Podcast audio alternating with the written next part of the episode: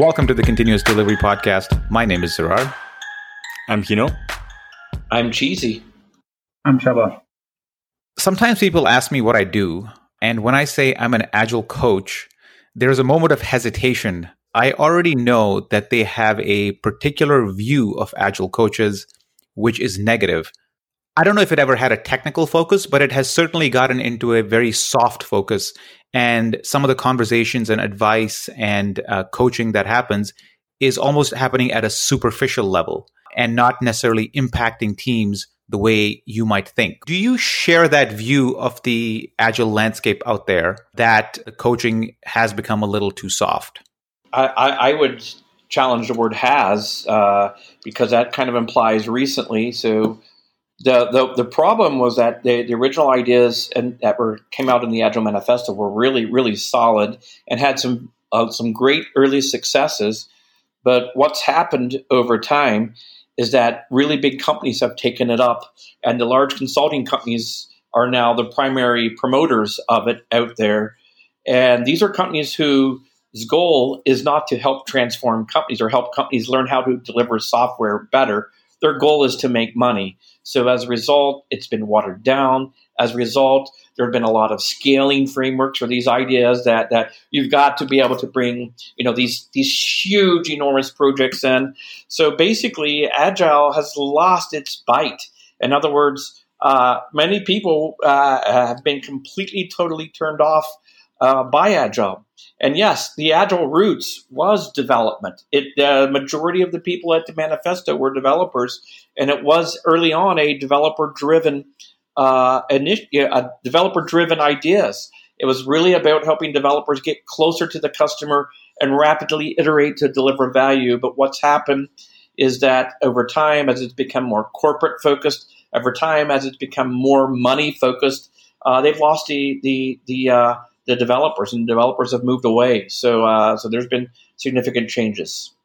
One of the big, uh, big aha moments for me when I realized that actually the term manifesto for agile software development, agile in that case one was an adjective, but over the years, agile turned into a noun, agile turned into a thing, right? It, it, it wasn't anymore a, a, a, um, a way of, of doing things, but it became the product, right? And, and I think that's what Cheezy was talking about, when all these large consulting companies took over and took this product further and further and further. And it almost, uh, I hate to say that, but they almost emptied that, that, that, that original intent. They, they don't want to piss off the customer because that's their cash flow, right? So, so they come up with these weak ideas around, well, you know, you can still keep all of your old structures. You don't really have to change that much. You can wear the, uh, the agile cloak. Basically, what you're saying that capital A agile is uh, equally bad as capital W waterfall, and uh, and I would wholeheartedly agree agree with that.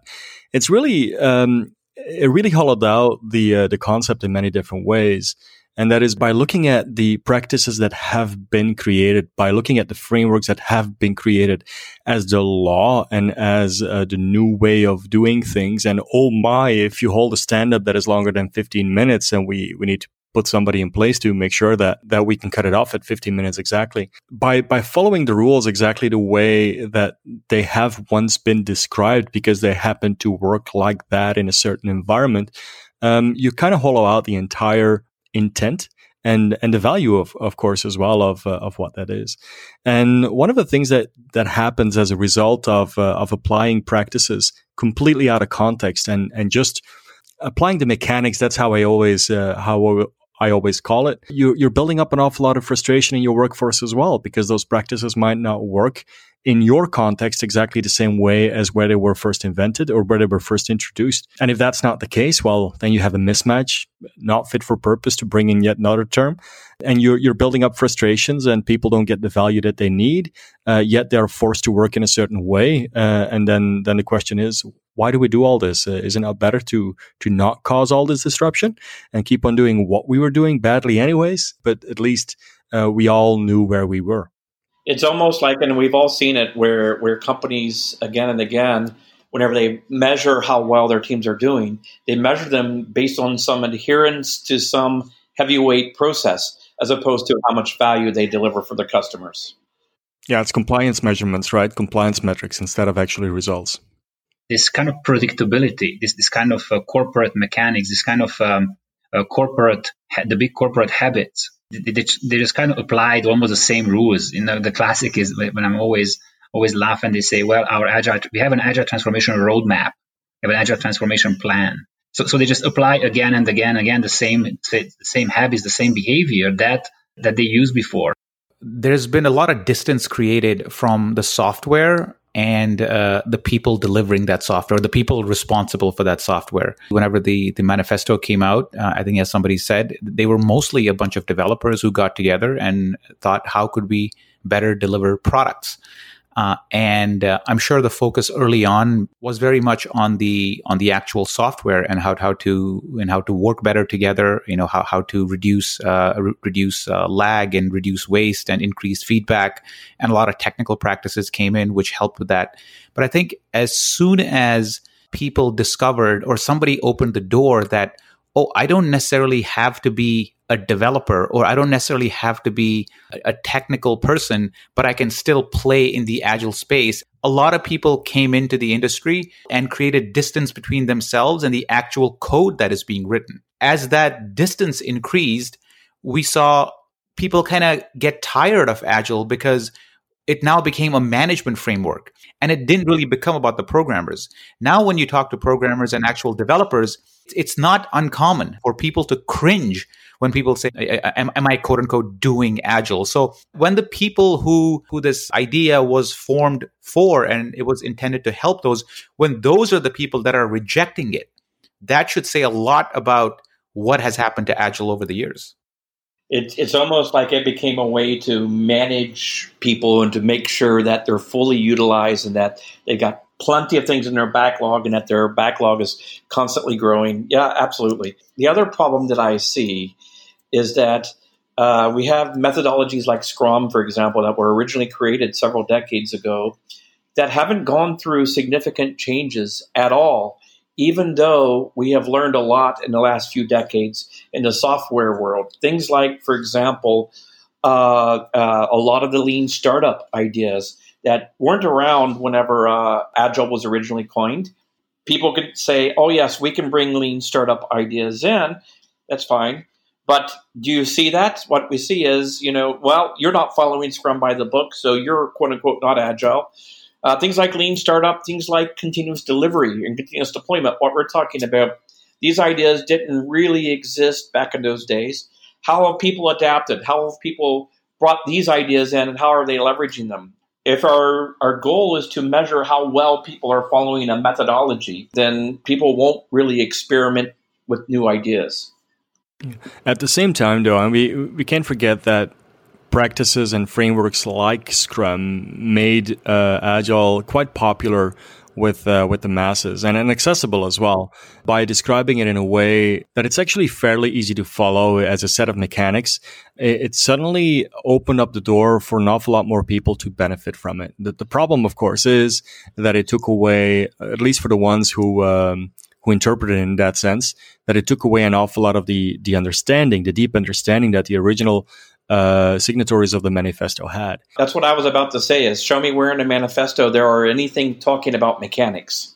In early 2000, when the, the Agile Manifesto was written down, it was not just developers, though. That those were people who had been in the software engineering industry for quite some time, who had experience with a whole bunch of challenges that we face when working together with a business, when working together with people who actually define products, when not being able to talk to our customers directly, when uh, when needing to wait for two three months before we can put something in production or and and really get feedback about the work that we've done. Those people had that experience. They knew what they were working with. They could interpret the values that they created, and those values were also not just there from the very beginning. That's not what they started with. That's what they distilled from all of the individual practices and methods that they introduced in order to uh, to work better. And they just found those 17 people found common ground in in how they they had been resolving those challenges. But uh, with uh, scrum and agile in general being being more accessible to to a, a larger audience it also makes it very accessible to people who do not have that experience who have an awful lot less insight in how to interpret those values and apply them. And that's where the adherence to um, to and the compliance to uh, to those practices comes from. That that that's a sure way to make sure you fail.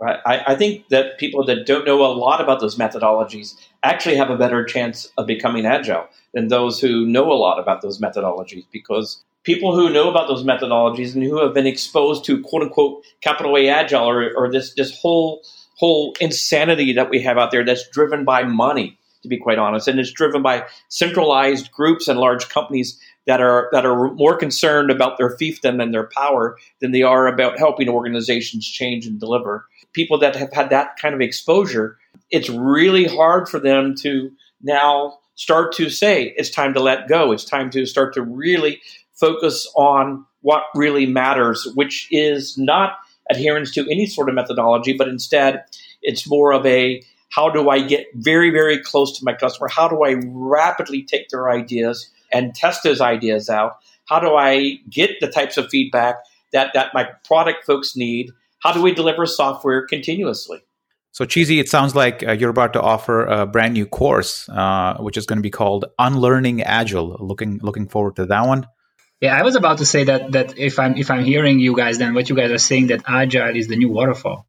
Yeah, exactly. This is what I said. Big A agile is exactly the same as Big W waterfall. But it's safe, you know. oh my god. The, the, thought leaders, if, if, if, I hate to say that word, but anyway, so so the, so the folks out there who were, were in the forefront of the of the agile uh, movement, they are disillusioned. I, I, saw a talk from uh, from Dave Thomas, Pragmatic Dave, where he actually said that agile is dead. So and and and this is exactly what he's talking about this this this whole commercialization. So I, I think many people started to see this already. He was also the one who uh, who pointed out the difference between uh, agile as a verb and uh, sorry as a agile as an objective and uh, agile as a noun. So uh, I exactly. think that's the the keynote that I was thinking about as well when you said that. Gino earlier mentioned that uh, Scrum has had its benefit where uh, it has exposed uh, agile practices to certain organizations. It's a fairly simple framework, easy to pick up. Scrum was always, to me, supposed to be, uh, it was supposed to be a temporary state where you basically pick up the cadences of doing things in short iterations. What, what I have found is that it has become permanent. What, what really should have been a transitory stage is now a permanent stage and it has become the goal. So, Csaba, is it time for a new framework? I don't think so, but, but uh, sometimes I joke that that Scrum is a is a waterfall debugger, and, uh, and and why I say that because it really forces certain changes in the organization if it's done well. And I'm going to and I'm going to say nice things about Scrum. If an organization where they first pick up Agile and they first start looking into it, I think Scrum has huge benefits as long as the, the organization also recognizes that they have to revisit their choices and, and they have to continuously improve and inspect and adapt not only within Scrum, within the framework, but within the organization. I think there is an answer out there which is which is pretty much just lean. Right, and, and, Scrum is a starting point, right, and, and should be interpreted and tuned as a as you go through it. But that's exactly true for Kanban as well. That's that's true for anything that you start with don't don't think that we have found the holy grail and we will keep on doing this until the end of our days. Uh, we are evolving in our practices on a on a very regular basis, if not daily. We are challenging things that we did two weeks ago to see if there's not a better way of doing it. Uh, the same should be true for every single practice that you introduce out there. Every single practice that you find, every single framework that you find, every single methodology, it doesn't matter what you call those things. If you start with something and six months later it's still the same, then you're probably not doing it right. Scrum has this idea of a team, but it really doesn't tell the team anything about how they should go about delivering software. I think Scrum by itself can help companies that are really, really bad get to a place where they're less bad. But I don't think Scrum by itself can help companies get to a place of being great. And I think in order to do that, you have got to focus on engineering practices. You have got to focus on pipelines. You've got to focus on high quality developer testing and the things that, that, that Scrum doesn't bring to the table. So, uh, Scrum by itself, like I said, can help really bad companies improve. If you start with Scrum, a few months later, you're still following Scrum, you are not inspecting and adapting And companies who insist that, that we have uniformity across all of our teams, that we have created X variant of Scrum and or SAFe or, or whatever it is, and every team must adhere to that, they will never have a chance of being an agile organization. And uh, companies who have said that this is great for our teams, but they're not willing to change the organization around it, will also never become an agile organization. You say that, and rightfully so, that uh, that Scrum does not have any description of of technical practices or engineering practices. I don't think that's a flaw in Scrum, though. I think that Scrum is good at describing how and, and encouraging people to deliver something regularly. It doesn't claim that it has, a, it's not a framework that includes all those technical practices. But then again, I, fee, I find very few frameworks. If you look at Kanban, uh, a lot of people consider Kanban to be a better framework these days. I think it has value just to, as much as Scrum does. I don't think it's a perfect framework either. It doesn't talk about technical practices either. My point just being is, if a, a practice or a methodology does not include all the aspects of software engineering, that doesn't make it a bad framework. It doesn't need to include everything you can possibly touch in order for it to be a good framework to apply. Well, that's that's great in theory, but it's not that's not how it's actually working in practice in our industry. Unfortunately, there are 2,000 uh, Scrum coaches for every coach that knows how to write code. And whenever companies think about certifications, they think about Scrum Masters and so on and so on. So even though that, that's a great theory, whenever we start to talk about what's happening in our industry, it is this drive to adhere to the perfect Scrum that's causing a lot of the uh, dysfunctions that I see in Agile. Companies who do Scrum well probably are doing all right. But what we see is so many coaches out there who are content to help companies uh, and teams be okay. They're not really striving for excellence. They're not really striving for how can I maximize the value that, that I can deliver, but instead they're striving for how can I get more people to certify so we can make more money, or how can I sell more Scrum coaches out there. And so that's the thing that I think that's creating uh, a lot of this anger toward Agile. Oh, I, I agree. But now you're flagging a problem with agile coaches or the term agile coaches or whoever calls themselves agile coaches and now the problem with Scrum. But I to- totally agree with that the way I see it is what should be a bottom up approach has become a top down approach. What started as a grassroots movement on helping developers and teams do better has become a management framework which is imposed from the top down. And developers actually have very little say on how they actually want to work because the framework comes packaged with certain practices which may not be suitable for the team. And I, I actually like it when the the only the only thing we're operating on is just basic principles and not necessarily a framework not even the daily stand up i think the daily stand up is a good idea but who says it's supposed to be 15 minutes? Depending on the team's context it could be something totally different. So when i see people stick to those practices you know like, like their rituals and they have become rituals I, I see teams getting hurt there. And when professional coaches and and scrum masters or what have you reinforce practices that are actually working against the team, that's when you're like, agile is dead. The, the more people uh, recognize the fact that that we have to do a, a mental reset when we talk about agility and and just just consciously going back and and uh, and focusing on those on those core values i think that's that's an excellent start. Looking at the technical practices the when whenever this this change is happening in an organization it cannot happen only on the process level. It has to happen on every single level has to happen on leadership level, has to happen on the on the on the team, on the on the middle management, and of course technical and technical practices level, and and inspect and adapt across the entire organization. And that's the spirit of agile. I think it all needs to start with a fantastic book by uh, by Simon Sinek, and that is um, start with the why. So why are we doing this? And if you would ask that question with every single practice that we introduce, with every single method that we pick, with every single framework that we introduce, then uh, at least we would be able to be in a position to give uh, the people who work with it uh, the reasoning behind those decisions instead of them only applying the mechanics. And then you get much closer to uh, the principled way of working that uh, Zarar you are referring to. And that would um, I think that would make a tremendous difference. I really dislike starting with any of the core methodologies. Again and again, I just try to get teams to go back to the original Agile manifesto, read the values, read the principles, and use that as a starting place. And then uh, I would layer on top of that modern Agile, which is about making people awesome, making safety a prerequisite, experiment and learn rapidly, and deliver value continuously. So I think a great exercise for a new team, somebody who's new to this, is not to start with a methodology, but to start with these values and principles and kind of build your own methodology and then iterate from there. And that concludes the Continuous Delivery Podcast. We'll see you again soon. Goodbye.